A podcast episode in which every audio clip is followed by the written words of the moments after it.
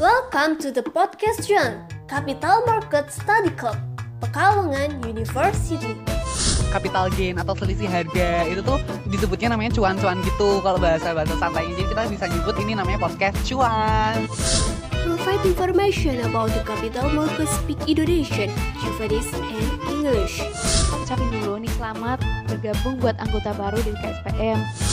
Untuk anggota, semoga bisa dapat berproses dengan baik di K S P M, nikmati proses setiap proses yang ada, jangan malu-malu.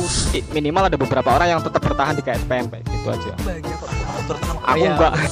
Passion buat ngedit, buat apa, kita masuk ke I T, gitu kan. Delivered by the Public Relation Division. Podcast Cuan. Podcast Cuan. Podcast Cuan. Podcast Cuan. Podcast Cuan. Podcast Cuan. Podcast Cuan. Podcast Cuan. Podcast Cuan. Podcast Cuan. Podcast Cuan. Podcast Cuan. Podcast Cuan. Podcast Cuan. Podcast Cuan present available on Spotify. Selamat datang di Podcast Cuan. Podcast ini akan tayang pada tanggal dua puluh tujuh Februari dua ribu dua puluh satu. Kali ini saya nggak sendiri karena kita akan ada sesi wawancara dengan ketua pelaksana dari Sekolah Pasar Modal, yaitu yaitu saudari Sofatun Nida. Bagi teman-teman yang mungkin uh, agak penasaran dan mungkin belum mengerti apa sih S P M, karena setiap broker yang ada di K S P M satu dengan lain itu mungkin agak berbeda. Nah, di K S P M Universitas Pekalongan ini ada salah satu broker namanya Sekolah Pasar Modal, dan itu akan kita ulik setelah ini bersama Sofa. Dan kita sambut Sofa sudah ada di tempat, sudah bersama kami. Selamat malam, Sofa. Iya, selamat malam. Halo, Kak Afid. Eh... Uh, Bisa perkenalkan dulu nggak sebelumnya nih? Ya. Mm-hmm. Uh, halo teman-teman semua. Mm-hmm. Perkenalkan, nama saya Sofatun Nida. Bisa dipanggil Sofa. Uh, saya di K S P M dari Divisi Investasi, yaitu sebagai supervisor. Sebagai supervisor. Berarti di di atas masih ada manajer ya? Iya, masih ada manajer. Oke, langsung saja Sofa, kita mau tanya-tanya mengenai S P M. Level, ada berapa sih? Ada berapa level? satu, dua, atau tiga gitu? Oh, berarti S satu, dua, tiga. Oh gitu. Terus yang pertama nih Sof, apakah bisa sih membuat rekening saham di K S P M gitu? Ya, jadi mm-hmm. uh, untuk membuat rekening saham di K S P M itu bisa banget, Kak. Mm-hmm. Dan uh, adanya K S P M ini kita buat siapa aja nih yang pengen bikin rekening saham itu bisa lewat kita, nggak hanya dari mahasiswa unikalnya aja, tapi dari masyarakat umum itu juga bisa. Hmm, gitu. Lalu, apakah memang eh, aman prosesnya, dan apakah memang kalau sudah bikin rekening saham di K S P M itu apakah aman gitu pertanyaannya? Iya, pasti banyak yang bertanya-tanya ya. Uh, pasti mengutamakan keamanannya dulu nih. Hmm, jadi kalau kita mau buka rekening saham, kita kan harus ke perusahaan sekuritas ya, biar memastikan itu benar-benar aman. Betul. Nah, kebetulan di K S P M Unikal itu sendiri, kita sudah bekerja sama dengan perusahaan sekuritas. Nah, kita bekerja samanya dengan Pintraco Sekuritas namanya. Nah, Pintraco Sekuritas ini adalah perusahaan yang telah mendapatkan izin usaha dan diawasi oleh Otoritas Jasa Keuangan atau O J K untuk melakukan kegiatan sebagai perantara perdagangan efek. Jadi sudah pasti aman gitu, Kak. Terus syarat utama atau syarat apa aja sih yang paling dibutuhkan untuk membuat rekening saham di K S P M ini? Ya, jadi buat syaratnya itu yang pertama ada fotokopi K T P dua lembar.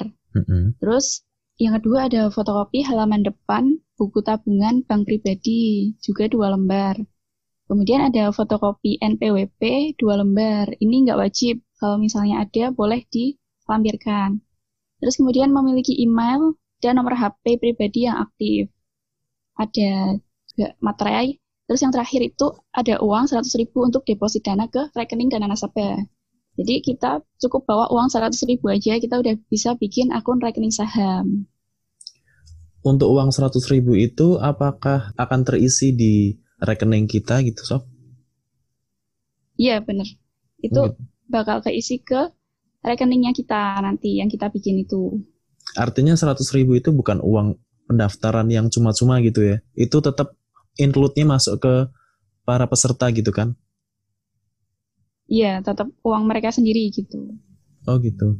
Terus bagaimana kegiatan di Sekolah Pasar Modal dari saat level satu sampai tiga nih, Sof? Mungkin kan juga banyak yang bingung itu kegiatannya ngapain aja, ataukah memang cuman bikin rekening saham atau ada yang lain? Ya, jadi kan ini Sekolah Pasar Modal kan ada level satu, dua, tiga. Hmm. Yang pertama itu Sekolah Pasar Modal level satu dan dua. Di situ kita uh, awalnya dengan pendaftaran akun rekening saham. Jadi kita menerima siapa aja nih yang mau ikut daftar buat bikin akun saham, mau itu dari mahasiswa Unika ataupun dari masyarakat umum juga bisa. Nah, kemudian setelah adanya pendaftaran akun itu, kan peserta juga ngumpulin berkas ya, tadi yang sudah syarat disebutkan itu. Mm-hmm. Setelah itu beberapa minggu atau bulan kemudian, kita undang lagi peserta itu untuk ikut. Uh, jadi kita ada kayak seminarnya itu loh, Kak, untuk oh. menjelaskan tentang investasi dan pasar modal itu sendiri, yaitu uh, S P M satu dan dua. Kemudian kita ada lanjutannya lagi, S P M level tiga. Itu berarti masih lanjutan dari S P M yang satu dan dua. Jadi pesertanya masih utuh dari yang awal tadi itu, ikut pendaftaran akun rekening saham. Di level tiga ini kita juga ngadain kayak seminar itu, kita mengundang pembicara yang handal gitu. Di sini kita bahas tentang cara penggunaan aplikasinya dan ada sedikit materi tentang analisis teknikal gitu, Kak.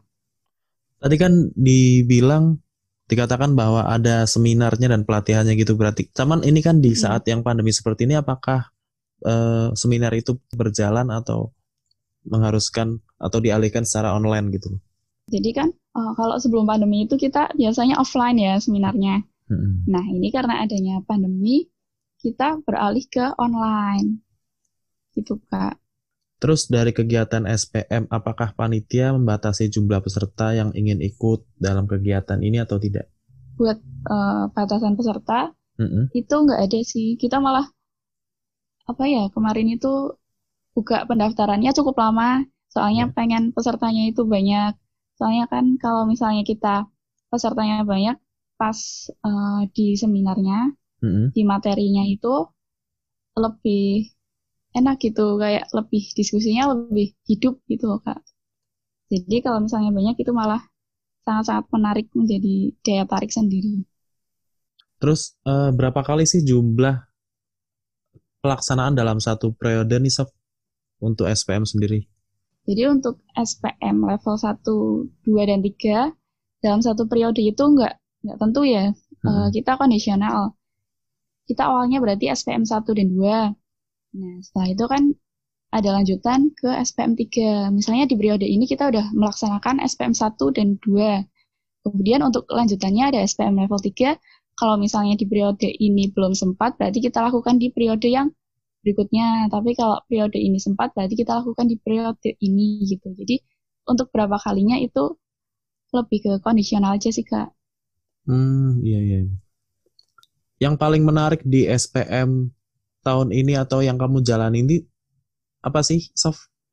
Untuk hal yang menarik, mm-hmm. uh, menurut aku sih yang paling menarik dari jumlah pesertanya ya, kalau yang tahun kemarin itu uh, mungkin lebih sedikit, mm-hmm. kalau sekarang lebih banyak, lebih meningkat gitu, Kak. Mm, iya, iya. Yeah. Berarti memang sudah ada kesadaran lebih ya dari apa yang se- dari sebelumnya gitu, maksud aku. Iya, yeah, mungkin mereka sudah sadar kalau investasi itu penting gitu. Iya, yeah, mungkin juga karena itu di uh, dibarengi dengan kan. Sekarang informasi sudah canggih, sekarang juga iklan-iklan di YouTube juga banyak yang menayangkan tentang investasi maupun forex ya, walaupun kita tidak menjalankan forex kan, Sof? Iya, jangan itu. Terus siapa yang menjadi pembicara pada pelaksanaan S P M tahun ini, Sof? Iya, buat S P M kemarin, mm-hmm. kita yang S P M level satu dan dua dulu ya, kita itu datangkan pembicara dari Pintraco Sekuritas. Terus yang kedua ada pembicara dari Bursa Efek Indonesia. itu membahas tentang investasi dan pasar modal. Kemudian yang uh, Sekolah Pasar Modal level tiga-nya, kita undang dari Pintraco Sekuritas. Di situ kita membahas tentang cara penggunaan aplikasi dan tentang analisis teknikal. Uh, bisa nggak sih kalau peserta itu pengen follow up, artinya peserta pengen dapat ilmu lebih dari hanya sekedar ikut S P M itu bisa nggak, Sob? Dapat ilmu lebih gimana ini, Kak? Maksudnya ada kegiatan yang berkelanjutan itu yang bisa diikuti, ada nggak gitu? Untuk setelah S P M level satu, dua, tiga ini? Iya. Mungkin kan teman-teman yang sudah bikin akun saham, yang juga mungkin masih bingung, ataukah K S P M ini memberikan kesempatan buat teman-teman itu biar mereka uh, apa ya berkelanjutan gitu loh, apa yang dipelajari itu berkelanjutan. Apakah di di investasi menyediakan tempat-tempat atau ruang-ruang diskusi untuk teman-teman umum? Oh iya, berarti uh, selain itu dari teman-teman Unikal maupun dari masyarakat umum itu bisa ikut itu sih, Kak, diskusinya K S P M yang setiap hari Jumat kan ada Desimal, diskusi investasi pasar modal, itu terbuka buat umum. Jadi kalau misalnya uh, masih ingin menggali ilmu tentang investasi, bisa ikutan Desimal. Terus Sofa kan sebagai ketua pelaksana dalam kegiatan S P M dari level satu hingga tiga. Adakah kesan tersendiri dalam menghandle kegiatan tersebut nih, Sof? Ya, kalau misalnya kesan, tentunya sangat berkesan sekali karena Uh, sebelumnya saya kan belum pernah menjadi ketua pelaksana nih, jadi baru pertama kali. Hmm. Jadi pas Sekolah Pasar Modal satu, dua, tiga, kesannya itu pastinya banyak belajar banget ya. Yang pertama dari cara uh, mengambil keputusan, terus misalnya mencari solusi, belajar berkoordinasi dengan panitia yang lain juga. Terus uh, apa ya, itu semuanya pastinya sangat bermanfaat sih buat pengalaman ke depannya jika menjadi ketua pelaksana lagi ataupun apa gitu. Jika an, jika Sofandi dikasih kesempatan buat bicara, apa yang paling pengen dikatakan Sofa kepada para peserta atau masyarakat atau mahasiswa semuanya yang mungkin belum mengikuti S P M atau bahkan yang sudah mengikuti S P M, silakan Sof. Iya, buat teman-teman nih yang misalnya belum punya akun rekening saham atau misalnya pengen buat tapi mikir-mikir, mm-hmm. sebenarnya bikin akun rekening saham itu Uh, untuk zaman sekarang ya itu mudah karena uh, yang pertama kita udah bisa online, jadi nggak perlu ribet-ribet harus ke perusahaan sekuritasnya langsung. Terus kita juga modalnya nggak perlu besar-besar, cukup dengan seratus ribu aja kita udah bisa bikin akun rekening saham. Terus mungkin kebanyakan teman-teman menunda untuk bikin rekening itu mikirnya mungkin uh, masih kurang ilmunya gitu. Uh-uh. Nah di sini di Sekolah Pasar Modal ini kita nggak ngebiarin setelah pendaftaran habis itu peserta dibiarin tanpa adanya pengetahuan. Setelah itu kan kita ada datengin pemateri, dateng, datengin pemateri, terus iya. kayak seminar itu kan. Jadi di situ kan peserta juga selain bisa punya akun juga diberi ilmunya, dibekali gitu. Jadi nggak usah takut kalau misalnya nggak punya ilmunya, kita belajar bareng-bareng gitu. Pesannya buat teman-teman, kalau misalnya kita mau investasi, itu jangan ditunda-tunda. Kalau kita bisa mulai dari sekarang, kita mulai sekarang. Karena kalau kita mulainya nanti, itu pasti ada rasa penyesalan gitu. Penyesalannya, kenapa nggak dari dulu gitu. Karena investasi itu sebenarnya menguntungkan kita gitu. Iya, yes, sebenarnya. Iya. Uh, sepertinya kita cukupkan. Terima kasih Sefa sudah bergabung dengan kita semua. Iya, sama-sama, Kak. Baik.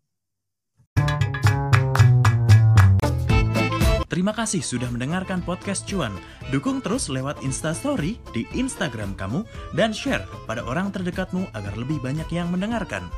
Let's learn about the capital market on the Cuan podcast available on Spotify.